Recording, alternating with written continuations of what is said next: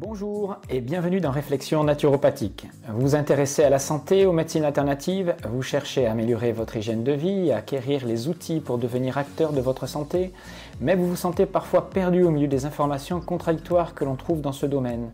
Alors bienvenue sur Réflexion naturopathique, le podcast qui apporte un éclairage nouveau et approfondi sur les questions de santé, de bien-être et de développement personnel. Je suis Jean-Brice je suis praticien naturopathe, professeur d'éducation physique et sportive, conférencier, je dirige la formation alsacienne de naturopathie. Je vais partager avec vous plus de 30 ans de pratique, d'expérimentation et de recherche autour de naturopathie et de la santé en général. Ce podcast est un espace de réflexion autour de nombreuses questions que l'on peut se poser quand on souhaite prendre sa santé en main. Je vous propose donc d'aborder avec un regard critique et le plus objectif possible de nombreux thèmes liés à la santé et au bien-être à travers une approche qui s'appuie à la fois sur les connaissances scientifiques modernes et sur les principes des médecines naturelles traditionnelles, en particulier ceux de la naturopathie, une médecine de terrain que j'exerce et enseigne depuis plus de 20 ans. Donc pourquoi s'exposer au froid? Quels sont ses effets bénéfiques? On va trouver plein d'adaptations au niveau métabolique et au niveau moléculaire. La première, je vous en ai parlé tout à l'heure, c'est ces fameux glutations. On s'aperçoit que quand on expose quelqu'un régulièrement au froid, à des douches froides répétées, on augmente notre taux de glutathion peroxydase. Ce glutathion, vous le trouvez dans énormément de réactions chimiques dans l'organisme, et en particulier dans les phases, si vous vous souvenez, de transformation enzymatique au niveau du foie. Vous savez que le foie, il détoxique votre organisme. Il part une molécule toxique, un poison, et il en fait une molécule éliminable par le corps. Et ça, on sait qu'il faut beaucoup d'antioxydants pour ça, et en particulier du glutathion peroxydase, qui vient parfois aussi du soufre. Et euh, le corps, lorsqu'il est soumis à du froid, va en fabriquer plus que d'habitude. C'est comme une forme d'adaptation pour limiter les quantités de radicaux libres dans le corps. Donc vous avez une production régulière de glutathion. Donc ça c'est un premier avantage.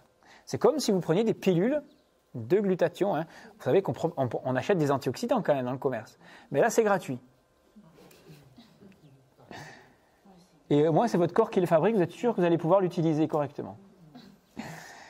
Alors, on parle de stimulation du système immunitaire. Alors vous savez, que sur ce point, vous allez, tout le monde va en parler, vous allez entendre toutes les vidéos, vous allez entendre, on a des bénéfices immunitaires. Votre corps réagit mieux, vous fabriquez plus de globules blancs, plus de molécules anti-inflammatoires, vous n'êtes plus anticorps, vous neutralisez plus facilement l'agresseur, donc le microbe. Sauf que, vous savez que pour moi, le microbe n'est pas un agresseur. On en a en nous, on en a besoin, etc. Peu importe, parce que lorsque vous êtes soumis à une agression au froid, vous allez produire beaucoup plus de globules blancs. Ils vont être même plus efficaces. Et on vous dit, ceux-là même qui combattent la maladie. En fait, les globules blancs, ils ne combattent pas la maladie. Ils viennent manger ce qui reste comme déchets, comme euh, microbes, euh, que vous devez éliminer. Euh,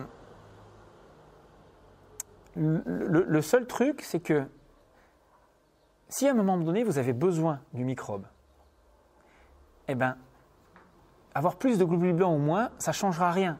Le corps ne va pas les détruire, il les laissera travailler pour nettoyer une inflammation, pour nettoyer euh, une phase, euh, une poussée inflammatoire, etc. Donc, je sais qu'il y en a qui ne comprennent pas ici, hein, c'est pas grave. Vous n'avez pas fait de décodage, vous ne voyez pas ce que c'est qu'une infection, mais comprenez bien qu'à un moment donné, si vous avez une inflammation dans le corps ou une infection, qui est une phase inflammatoire, c'est peut-être que le corps en a besoin. Donc, aller à l'encontre de ce processus-là, ça n'a pas d'utilité et de sens.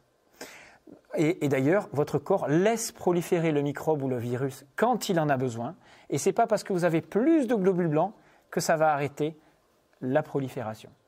Par contre, sur le plan immunitaire, lorsqu'il va falloir arrêter le processus de multiplication, eh bien, votre corps sera prêt à intervenir très vite. C'est pour ça qu'il fait des poussées de fièvre très importantes. Et là, vous aurez la capacité de monter beaucoup plus haut et de supporter des températures beaucoup plus hautes si vous avez euh, amélioré vos capacités réactionnelles. Donc quand il est nécessaire d'éliminer le virus qui n'a plus d'utilité, à ce moment-là, vous savez que le corps, il fait une poussée de fièvre qui va neutraliser le virus. Au-delà de 39 degrés, le virus est complètement neutralisé, ce qui va éviter sa prolifération. Mais quand il en a besoin, ben, il redébaisse la température pour que le virus fasse son travail de reconstruction ou de nettoyage si c'est un microbe. Vous vous souvenez de ça? Donc que vous ayez beaucoup ou pas beaucoup de globules blancs, peu importe. Par contre, ce qui est important, c'est que vous soyez capable de réagir en phase infectieuse à une hausse de température. Et on peut appeler ça du système immunitaire si vous voulez. Moi, j'appelle ça des capacités réactionnelles. Euh, ensuite, on sait que l'Institut britannique de recherche sur la thrombose a émis l'hypothèse que lorsque le corps recherche à se réchauffer pendant et après une douche froide, le rythme métabolique s'accélère et active le système immunitaire. Donc vous aurez libération de globules blancs importants. Mais on a exactement les mêmes phénomènes quand on mange beaucoup de viande. Vous savez, on vous parle au niveau intestinal d'une hyperleucocytose euh, digestive. Vous n'avez jamais entendu parler de ça? Tous ceux qui sont contre la viande, ils vous expliquent que quand vous mangez beaucoup de viande, comme il y a beaucoup de protéines étrangères, qu'est-ce qui fait le corps? Il va non non, il pas, il va s'informer. Les globules blancs, ils viennent s'informer est-ce que ces protéines étrangères sont compatibles avec euh, mon environnement, etc. Et il les reconnaît. Ok, je suis capable de les digérer, etc. Donc à ce moment-là, comme il s'informe, il envoie beaucoup de globules blancs qui sont des messagers informationnels aussi. Et vous avez une hyperleucocytose sanguine qui se déclenche parce qu'il y a une soi-disant, alors ils vont vous dire une attaque parce que c'est des protéines, mais ce n'est pas une attaque du tout. C'est une information qui est cherchée. Donc, on va vous dire, vous avez beaucoup de globules blancs, donc vous mettez votre organisme à rude épreuve, vous stimulez votre système immunitaire, ça l'épuise. Mais alors, quand je fais une douche froide et que j'ai une hyperproduction de leucocytose, un relargage dans le sang de globules blancs, là, on me dit que c'est bon et que je suis mieux protégé. Vous comprenez comment c'est incompatible cette histoire-là? Donc, retenez juste une chose on s'en fout des globules blancs. C'est pas que vous en avez plus ou moins que vous êtes mieux protégé. On est protégé contre rien. Hein. si on a besoin du virus, on l'a. Si on a besoin de faire du frisson, si on a besoin de faire une fièvre, on la fera. Mais par contre, on encaissera mieux ce choc-là si on a une résistance organique plus forte. C'est tout. Par contre, un bain hivernal, de l'eau froide, on sait que ça provoque des stress oxydatifs quand c'est irrégulier. C'est-à-dire qu'à un moment donné, vous, faites, vous décidez de faire une fois dans votre vie un bain froid ou une fois tous les trois mois. Ça va créer de l'oxydation. Ce n'est pas intéressant en soi, vous produisez des radicaux libres. Maintenant, si ça devient une discipline régulière, vous imposez une douche froide tous les jours, un petit bain tous les deux jours, par exemple, ou autre chose, à ce moment-là, la réponse que vous allez avoir, elle va être antioxydante, c'est-à-dire que vous allez produire plus d'antioxydants que de radicaux libres. Et à ce moment-là, elle devient bénéfique. Par exemple, quand on est habitué à la nage en eau froide, comme Wim Hof, hein, vous avez vu, ou les gens qui font ces concours-là, ben eux, ils produisent plus de, ils ont plus de stress oxydatif. Au contraire, ils vont produire beaucoup de radicaux libres. Alors il y a eu quelques études qui ont été faites sur la dépression. Le professeur Henri David Taureau, hein, qui a euh, fait des études sur l'effet du froid sur l'humeur, l'humeur noire. Alors, ce pas des vraies études scientifiques parce que vous ne pouvez pas prendre un dépressif et le foutre dans l'eau froide. De toute façon, euh, on ne peut pas s'en servir comme cobaye, euh, ce n'est pas des cobayes. Par contre, c'est des études qui ont été faites dans les États de Walden, là, euh, toujours en Allemagne, hein, je crois. Non, non, non, pas du tout, pardon. Département Virginie, Commonwealth, en Angleterre. donc, ils indiquent que des courtes périodes de douche froide peuvent stimuler une tache bleue dans le cerveau. Vous avez une tache bleue dans le cerveau. Alors, qui est impliqué dans Parkinson, enfin il y a des, choses comme ça, mais c'est surtout une zone où on euh, produit de la noradrénaline dans le cerveau. Cette fameuse hormone qui vous permet de réagir, ce qui est normal. Hein. Mais en même temps, vous avez des effets sur des sécrétions de sérotonine. Vous savez, cette fameuse hormone, pseudo-hormone, hein, neurotransmetteur du bien-être. Donc il y aurait des, améliorations d'état dépressif, mais on n'est pas du tout à la racine de la problématique de l'état dépressif qui est associé à un ressenti de culpabilité, de dévalorisation, etc. Donc, n'allez pas croire que vous allez guérir un dépressif par le froid. si un dépressif il est capable de se mettre à du bain froid, je peux vous dire qu'il est déjà guéri. Hein. Parce que ça veut dire qu'il est déjà dans la motivation, dans la prise en charge. Un dépressif, il ne fait un vrai dépressif, il ne fait plus rien. Il est incapable d'être autonome. Hein. Prévention des blessures. Alors, il paraîtrait dans certaines études encore, que prendre un bain froid pourrait réduire le gonflement et la dégradation des, des, coureurs chez les coureurs de fond. On précise bien dans les courses de fond encore là, puisque je vous expliquais tout à l'heure que cette euh, fameuse réaction du CP1 de protéines qui améliore les effets de récupération se produisent plus sur des fibres lentes, des fibres riches en hémoglobine, que sur des fibres rapides de force. Voilà.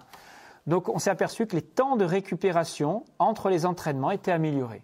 Donc intéressant de faire de la cryothérapie quand on fait le Tour de France, par exemple, entre chaque étape. Des tours à la fois.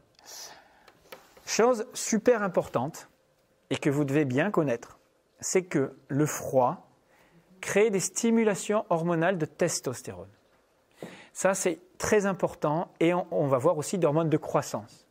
Hormones de croissance et testostérone sont deux hormones anaboliques qui permettent la construction de tissus, qui permettent d'augmenter la force, la résistance de l'organisme, la réactivité de l'organisme. Vous savez, la testostérone, hein, c'est ce euh, qu'on injecte quand on se dope pour euh, prendre du muscle. C'est l'hormone aussi qui stimule la libido, que ce soit chez l'homme ou la femme. C'est l'énergie de vie sous-jacente. C'est la base de la vie, en fait, cette testostérone. Et vous savez qu'on perd ces sécrétions en vieillissant. L'homme, hein, c'est son andropause, correspond à une baisse de testostérone.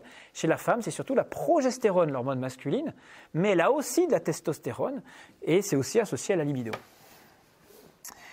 Donc, il faut bien comprendre qu'on peut entretenir ces sécrétions-là en stimulant régulièrement l'organisme, comme on le fait par l'exercice physique aussi, comme on peut le faire par le jeûne intermittent, on a les mêmes effets hormonaux. Mais le froid, on est peut-être un cran au-dessus pour la testostérone, avec l'exercice physique bien sûr. Hein. Donc ne négligez pas cet aspect, on va le voir très important pour des sujets dévitalisés, malingres, qui ont du mal à prendre du muscle, euh, des personnes qui euh, ont beaucoup de masse grasse, et qui euh, font ce qu'on appelle la fameuse réaction d'aromatase. Hein, vous vous souvenez, je vous en ai parlé un petit peu. Hein. ce sont des personnes qui vont transformer leur euh, hormone en œstrogène. Hein. la testostérone va devenir, dans la transformation, le, le cholestérol, tout ça, de l'œstrogène, une hormone féminisante, grâce, à cause, on devrait dire, des cellules graisseuses. Plus on a de graisse, moins on a testostérone et plus cette testostérone est transformée en œstrogène. Et ça amène chez des hommes hein, des maladies hein, avec des, des, seins qui poussent, hein, je vous l'avais expliqué la dernière fois. Donc intéressant pour réguler hormonalement, mais le problème c'est que les personnes qui ont beaucoup de graisse, qui sont vraiment dans des états inflammatoires, avec des états pathologiques au niveau graisse, ne sont pas tentés de faire de l'hydrothérapie froide parce qu'ils ont des réactivités très faibles, des niveaux bas. Donc on peut le faire, mais en commençant très bas. D'autre part, et ça c'est très important aussi, lorsque vous êtes soumis à du froid, vous retrouvez de l'appétit et votre niveau d'assimilation augmente. Si vous voulez faire du muscle, prenez du froid, derrière vous mangez de la protéine et vous allez créer du muscle beaucoup plus rapidement, beaucoup plus efficacement. Avec des expositions bien sûr courtes pour ne pas épuiser l'organisme et euh, perdre euh, de l'énergie hein, inutilement. On verra ça après. Amélioration de la fertilité masculine. Alors, vous savez que la méthode contraceptive qu'on utilisait il y a très longtemps, hein, c'était de faire tremper les testicules de l'homme dans un bain chaud. Alors, on est déjà au IVe siècle avant Jésus-Christ, hein, quand on faisait cette technique-là. Donc, dans de l'eau très chaude à 47 degrés. Donc, il faut rentrer progressivement. D'accord? Donc, on, euh, on mettait les fesses et, les testicules. Hein, euh, immergés, ou alors surtout les testicules, et on, faisait chauffer la température. On passait de 30 à 35, 36, 37, 40, 45, jusqu'à 47 degrés pendant 45 minutes, tous les soirs pendant, 37 pendant 3, semaines. Donc là, on n'a plus l'activité complète des, spermatozoïdes. ils, ne sont plus du tout actifs. Et à l'université euh, de Californie à San Francisco, on a mené une étude hein, sur des hommes qu'on a exposés à 30 minutes de bain chaud pendant une semaine. Donc quand les hommes ont cessé de prendre ces bains, c'est-à-dire qu'ils ont fait que du bain chaud, que du bain chaud, et au moment où ils ont arrêté, la stimulation de spermatozoïdes, elle a augmenté de 491%. C'est étonnant, hein C'est bizarre. Donc là, ce n'est pas du froid, c'est de passer du chaud à rien qui a créé la stimulation. Donc c'est l'exposition au chaud, en fait. Donc d'un côté, si vous ne faites en continu le chaud, le chaud, le chaud, le chaud, apparemment, euh, directement sur testicule, vous avez un arrêt de la fertilité. vous savez que les testicules, ils sont à 36 degrés. Hein, il faut les maintenir pas trop au chaud. Il paraît que c'est pas très bon. Et euh, le fait maintenant de les stimuler, par contre, par du chaud momentanément et après les laisser, il y a un rebond de fertilité.